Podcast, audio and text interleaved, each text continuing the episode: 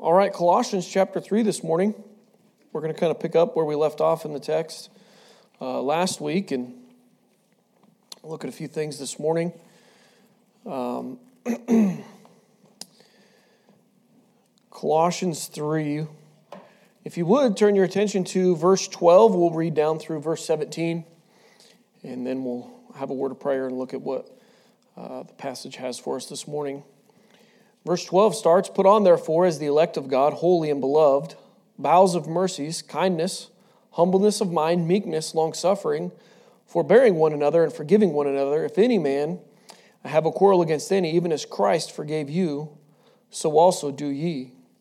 And above all these things, put on charity, which is the bond of perfectness, and let the peace of God rule in your hearts, to the which also ye are called in one body, and be ye thankful. Let the word of Christ dwell in you richly in all wisdom, teaching and admonishing one another in psalms and hymns and spiritual songs, singing with grace in your hearts to the Lord. And whatsoever you do in word or deed, do all in the name of the Lord Jesus, giving thanks to God and the Father by him." So last week we, we looked at a few things that we need to mortify or to put off. Uh, for those of you that remember last week, and um, I remember growing up, my Sunday school teacher sometimes would ask that, and sometimes my mind would be blank. I don't know what we talked about last week. Um, hopefully that's not you folks this morning. Uh, but we should put some things off or mortify some things, and uh, we, we're not going to look at that whole list again, but those things ought not be named among us. Uh, but regrettably, they are sometimes. Uh, what a shame, right? Um, we have everything we need in Christ to be victorious and, and to live uh, a life of victory. And uh, but sometimes those things aren't uh, necessarily the case in our lives. But here this morning, that it, it excuse me, verse twelve says, "Put on." The idea there is to be clothed. Uh, we're to put these things on, and we're going to look at a little bit different list this morning, a, con- a contrasting list, really, I guess you could say, um, uh, but how we ought to dress as Christians. And what what things ought to be present in our lives. And, and I would like to think that this morning that we can identify better with this list today than last week's list. Um, as we grow in Christ, that ought to be true for sure. Uh, as we uh, continue to uh, become more like Christ day by day, as we walk with Him and we learn of Him, and, and uh, as we continue in the Word, uh, those things that were in our past, that, that they are there, they were there. Um, we walked in them, the Word of God tells us. Uh, but we ought to be striving in, in, like it's talked about last week, we ought to set our affection uh, and seek those things are above, which are above, and, and seeking Christ, uh, seeking to be more like Christ. And, and, and really, I want to remind you that it's not by accident. Uh, these things won't happen accidentally. Uh, it will take effort and, and things. We will need God's Holy Spirit Uh, to to guide and to help us and, and to empower us, but we also will need to make uh, some effort on our own uh, to to really decide to do these things. Um, it, it's just not something that happens. But but first, I want to remind you uh, that we are the elect of God.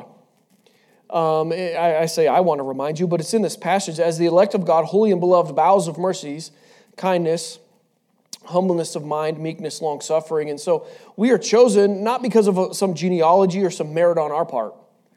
Uh, I think most of us, if not all of us this morning, understand that, uh, given the demographic of folks that have been faithful to church and and those things. But we all we understand Ephesians two eight, that it's by His grace, uh, not of anything that we've done, uh, but He's chosen us. John fifteen eighteen says this, "Ye have not chosen me, but I have chosen you, and ordained you that you should go forth and bring forth fruit, that your fruit uh, should remain."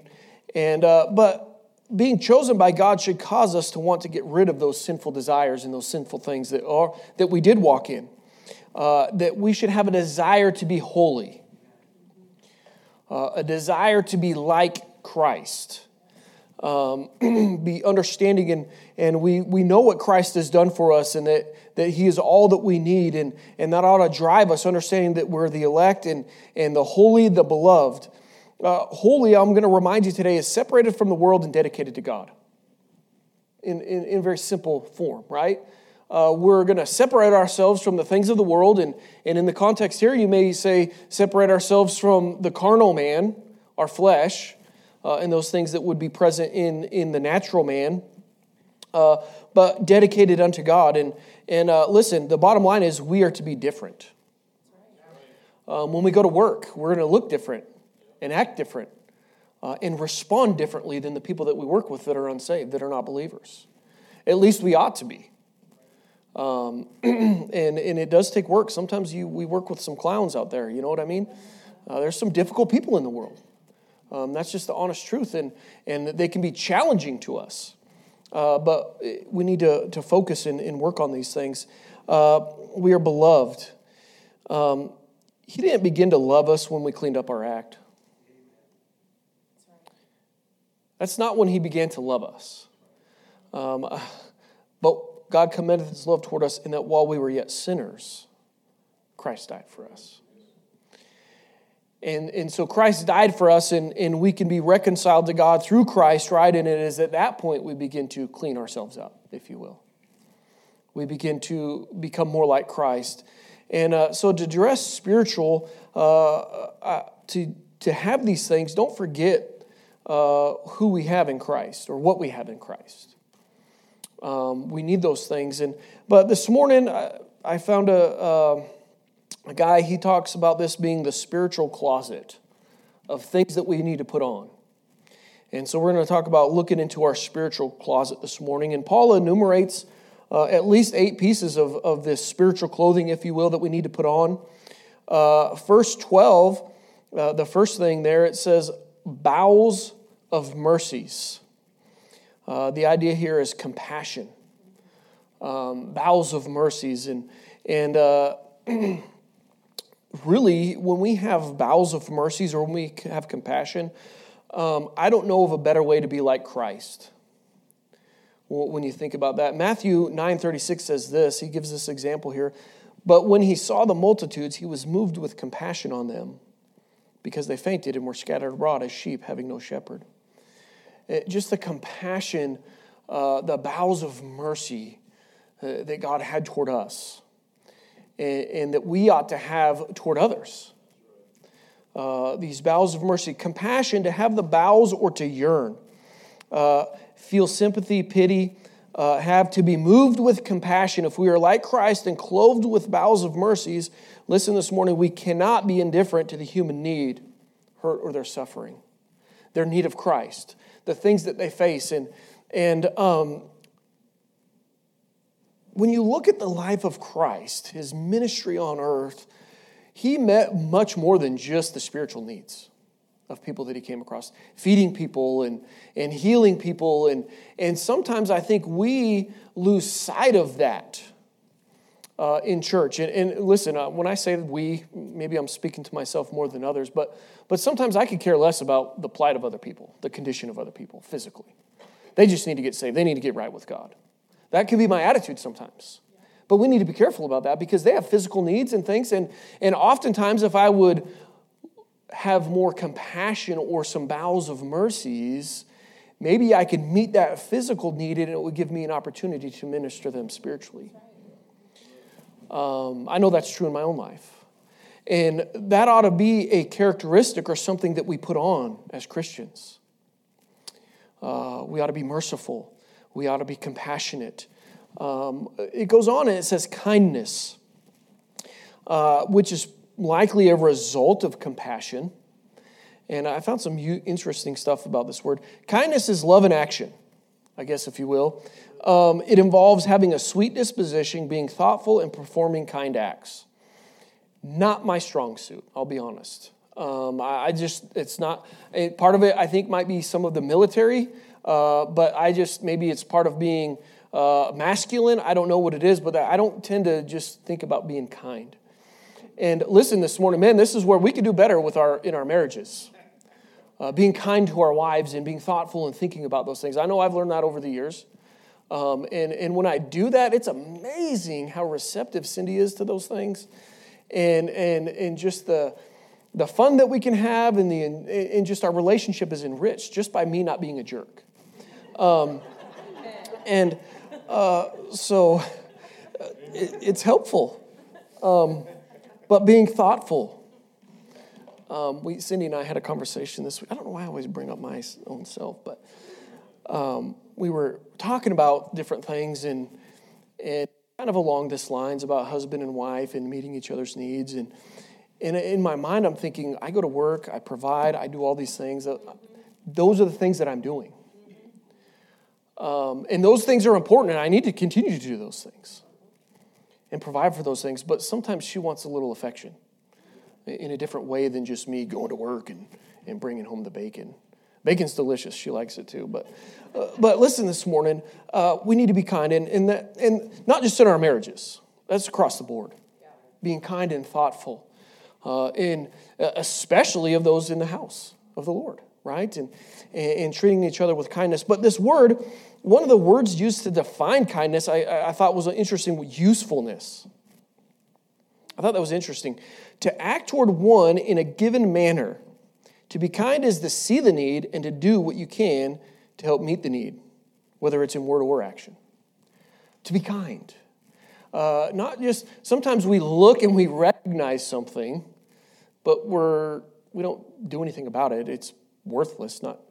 Uh, but we need to uh, be useful in it, and, and, and it moves us to action and maybe provide something that's of use to meet that need for the person that we're realizing that needs some kindness to be showed to them.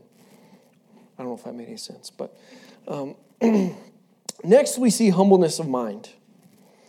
Uh, boy, I remember days I didn't think this existed in independent Baptist churches, but um, but listen, this is having a realistic view of ourselves. Just realistic and honest look at ourselves, and I guarantee you, if you look at Christ and you look at yourself, you can only but be humbled. If you're honest about it. Uh, and, and his example uh, and how he uh, demonstrated these things. And uh, lowliness, it is the opposite of being full uh, of arrogance and pride. Uh, the opposite. Philippians two three, Philippians is, this passage is one of my favorite passages, Philippians chapter two. And, and uh, I think it's probably because I have so much work to do in these areas. But I want to remind you of chapter, or verse three in chapter two. Uh, it gives us, I think we can define this here, what we're looking at. Let nothing be done through strife or vainglory, but in lowliness of mind, let each esteem other better than themselves. Uh, we would be doing good just to do that.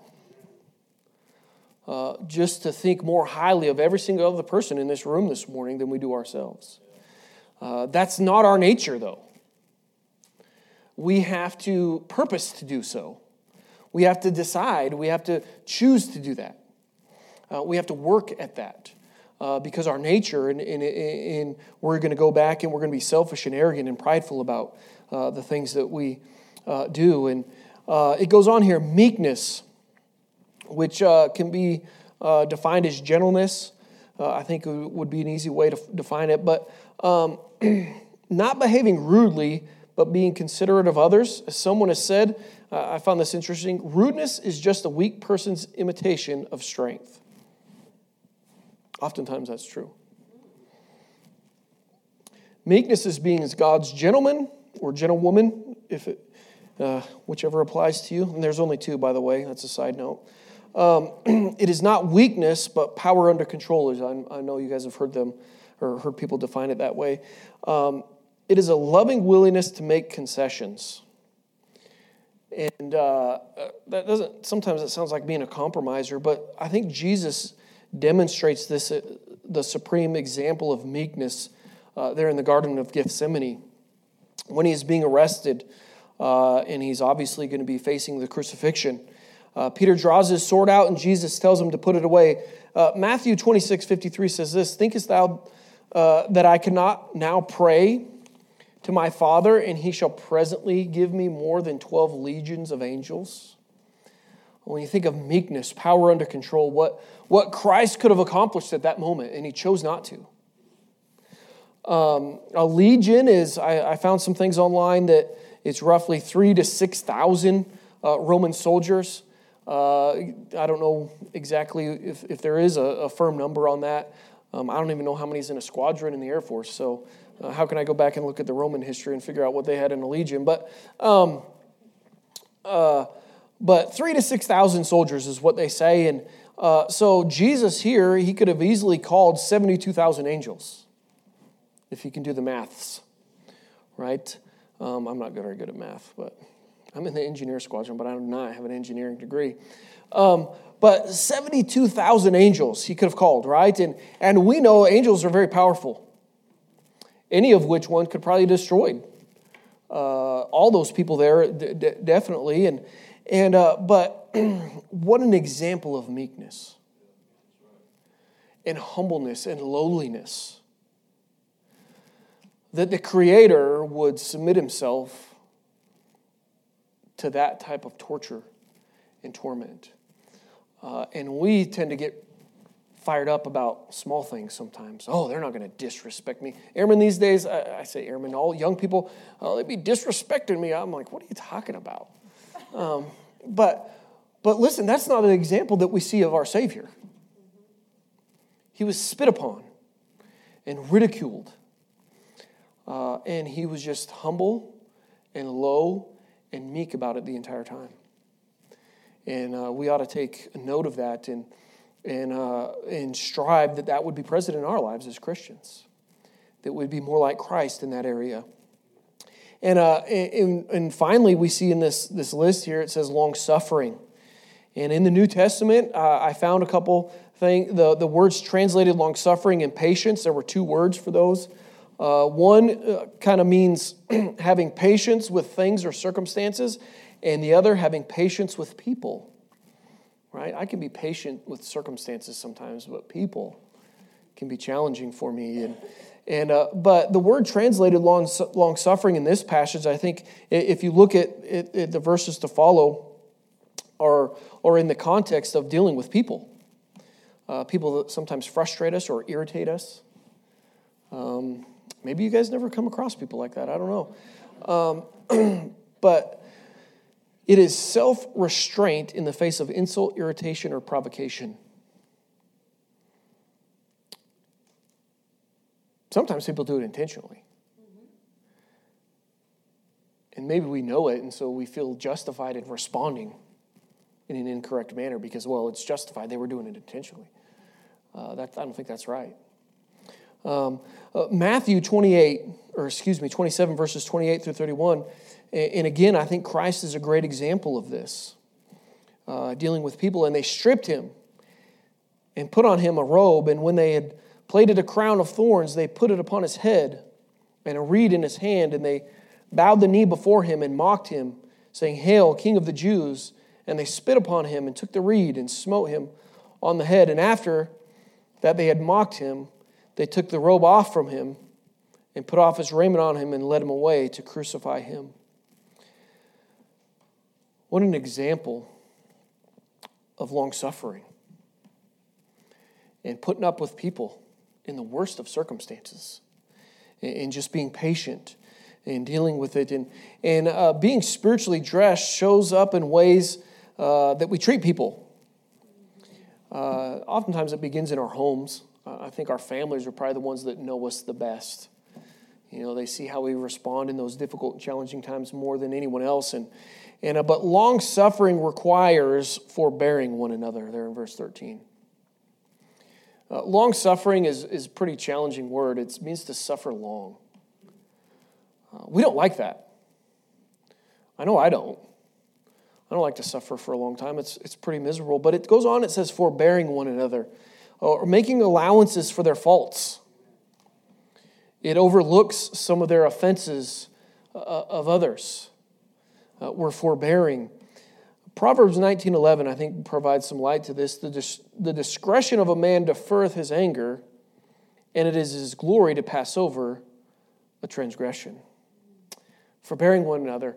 You know, um, using the husband and wife example, since I stepped into those deep waters already this morning, how often do we focus on something so intently and it creates contention and strife and an argument in our marriage because we just won't let this one little thing go? We're just going to hold on to that thing. And uh, women are really good at that, but um, I, I saw a meme the other day or a friend of mine posted something on Facebook about, you know, women, uh, it takes them a long time to forget. And he said, no, they never forget. You just have to get them upset and then ask them again, and it, it explodes. But uh, but but listen, we need to be careful about that. And it's not just ladies. Uh, I, you know, we us men can hold on to some things, and but we need to be forbearing and forgiving. Um, and it is the glory to pass over a transgression. If we have truly been clothed spiritually, uh, the next phrase will be true in our lives. In verse thirteen, forgiving one another, if any man have a quarrel against any.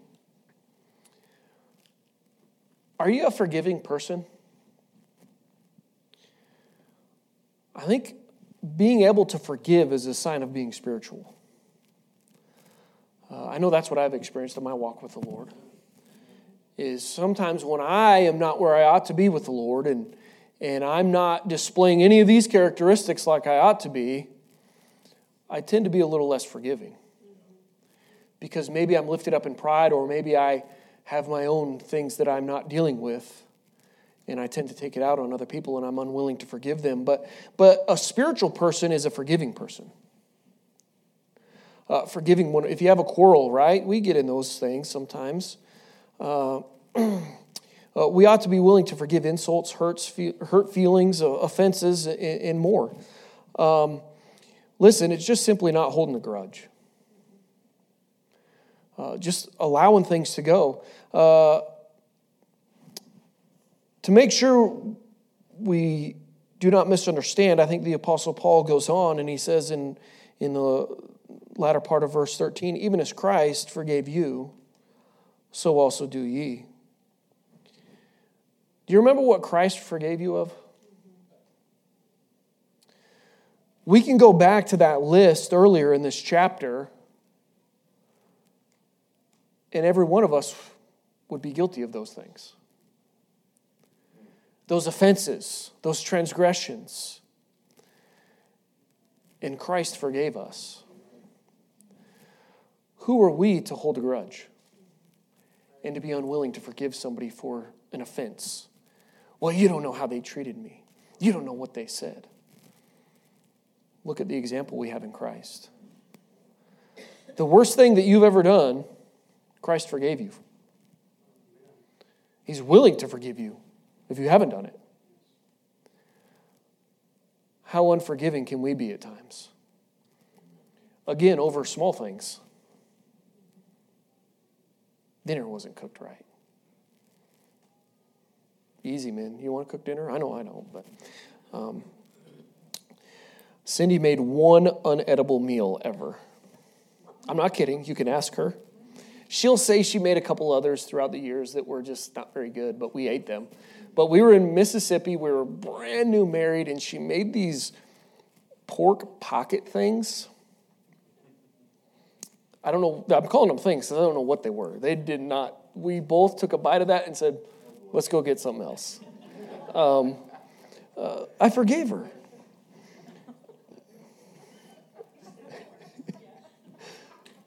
Listen, this morning, what I'm telling you is,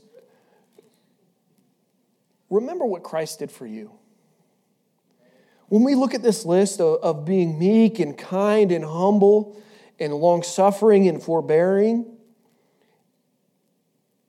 if, if we get in a quarrel, we got this argument, it, look, it says, even as Christ forgave you, so also do ye.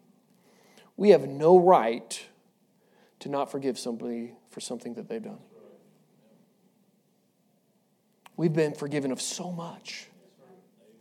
We have no right to hold the, the smallest thing, whether it's with our spouse or anyone else. Um, what an example we have in Christ. We've been forgiven, and we're obligated to be Christ-like forgivers. Christ-like forgivers. Aren't you thankful he didn't hold anything against you? And that thing is, as far as the east is from the west, it's buried in the deepest sea. You ain't got to worry about it anymore. Uh, that can be a challenge for us to display or demonstrate with others in our lives. Uh, but that's what the Word of God tells us we ought to do. And I think if we understand what Christ did for us, it makes it a little easier to forgive other people. Um, you know, we have no right. Um, Christ gave up it all uh, to make a way for us, and, and we can't hold on to anything. Uh, none of the clothing mentioned so far uh, will stay on without something to hold them together, uh, so to speak, metaphorically, I guess you'd say. Though, so Paul goes on in verse fourteen, it says, above all these things, put on charity, which is the bond of perfectness. Charity is, is kind of like a belt, if you will, that holds together all the other articles that we're talking about this morning, all these other characteristics or attributes that ought to be present in our life. Without charity, our spiritual pants will fall down. Um, I don't know if you've ever had your pants fall down in front of somebody. It's pretty embarrassing. Uh, growing up, I remember a time, there was a period of time in my sister's life. I don't know what was wrong with her mind or her brain. I think she's a girl, so she's just kind of messed up anyway, but she loved depantsing people. It was like, that's what she would do. She would just go around, boop. You'd be in the living room, family's over, Thanksgiving time, whoop, and you want to choke that girl and uh, just tear her apart. And and uh, But listen, that's embarrassing. Uh, nobody wants to get caught with their pants down. Uh, but listen, if we don't have charity, if we don't have love, uh, we can be guilty of those things ourselves, or or we can have failures, spiritually speaking, ourselves. And, and uh, without charity, our spiritual pants might fall down. Uh, that can be embarrassing, maybe sometimes more than the physical embarrassment of having our pants fall down. You know, you lose uh, your temper, or you, you lash out at something, and And uh, I know I've been there. It's like, what was I doing? That's embarrassing. Or you treat somebody in a certain way, or or you respond in a in a circumstance, and, and it's just un-Christ-like. And it's embarrassing to go back to those people and apologize to them and say, that was not right. And uh, we need to have charity. Uh, it kind of binds it together. Uh, First Peter four eight says this, and above all things, have fervent charity among yourselves, for charity shall cover the multitude of sins. Uh, we ought to have a love for one another, a charity. Put on charity every day so your spiritual clothes don't fall off. Uh, you don't want to embarrass yourself. You don't want to embarrass our church. You don't want to embarrass the Lord. Uh, we ought to love one another. We ought to love the lost. We ought to care for the lost. And, and uh, it kind of binds all the, these attributes together, because I think sometimes if we... Uh, have charity, or we're loving like we ought to love, these things become easier. It's easier to forgive when you love someone. Uh, I, I'm very forgiving of my kids. And the only explanation is I, I can come up with is I love them. Because uh, kids do stupid stuff, right? You want to choke them. Uh, you know, it's good things. At times, man, it was, it's a good thing they're alive today. It was of the Lord that I didn't do something. Uh, but uh, I loved them. And so uh, the way we dress affects our demeanor and our behavior. You know that? I know that's true uh, physically speaking. Um, if I wear my service dress to work, I don't go on job sites and fix roofs. I'm definitely not getting in a manhole. Right? It, it affects how we conduct ourselves the ba- based on the way we're dressed. Typically, I don't take this and go work in the garage on the car. We were doing some uh, work in the in the garage yesterday, and uh, Caleb wrecked his truck, and so we were taking all the cool stuff off of it, um, and we were switching some wheels and tires and different things around, and, and doing a, several different things in the garage, and did a little woodworking and stuff, and, and I wasn't wearing this. It uh, wasn't the proper attire. And so, listen, the way we dress affects our demeanor and our behavior. Uh, spiritually as well. If you're clothed in this list of carnal things, uh, your conduct will be much different than if you're clothed in these spiritual things. And uh, Paul writes, consequently, and let the peace of God rule in your hearts. Uh, the word translated here, rule, is an athletic term that means to umpire or to govern. Uh, the peace of God should make the call in our decision-making. Uh, in our decision-making, the peace of God ought to rule. Uh, when we make the decision God wants, You know, have you ever had that deep sense of abiding peace in your heart when you make that decision that you know God wanted you to make? Um, I, I know that's a, a comforting feeling. Not even all Christians play by the rules, though. Right? We we ought to have this peace ruling in us. Uh, at times we will be hurt. Uh, we can get offended, insulted. Uh, listen, sometimes it's by a fellow believer. Another Christian might do that to us. And, and when this happens, Christ, our spiritual umpire, if you will, will always repeat to us what he said three times to his disciples after his resurrection. He's going to re- keep reminding us of these things. And in John chapter twenty, verses nineteen, twenty-one, and twenty-six, he says, "Peace be unto you." And a peace ought to rule in our hearts. When we are clothed spiritually, we will be in pre- peace everywhere we go. Uh, I think, uh, I don't remember where I heard it. It was somewhat recently, you know, and a spiritual person makes big things small, and, you know, an unspiritual person makes small things a big thing. Uh, that's kind of the opposite of this attitude. We, we ought to be bringing peace, and peace ought to be ruling. And, and uh, when conflicts arise at home, they're no doubtedly going to arise at the church, work, school. Uh, Jesus is there to whisper, "Peace be unto you." And, and just to take a moment and think about that. Romans twelve eighteen reminds us this. If, if it be possible, as much as lieth in you, live peaceably with all men. I'll tell you what, it's a lot easier to live at peace when you're forgiving and forbearing and suffering long, and you're kind, and you're living out these things that ought to be present in our lives as Christians. It generates peace. And uh, in the flesh, that's not necessarily the case. Um, verse fifteen, I'm going to wrap up here. Uh, and, it, and it goes on, it says, "And be ye thankful." I think I mentioned this a few weeks ago, but uh, I believe thankfulness is a sign of spiritualness. Um, a genuine thankfulness, I will say. Uh, when we let Christ serve as the umpire in our decisions, when that peace is ruling and, and uh, in, in everything, we will be thankful.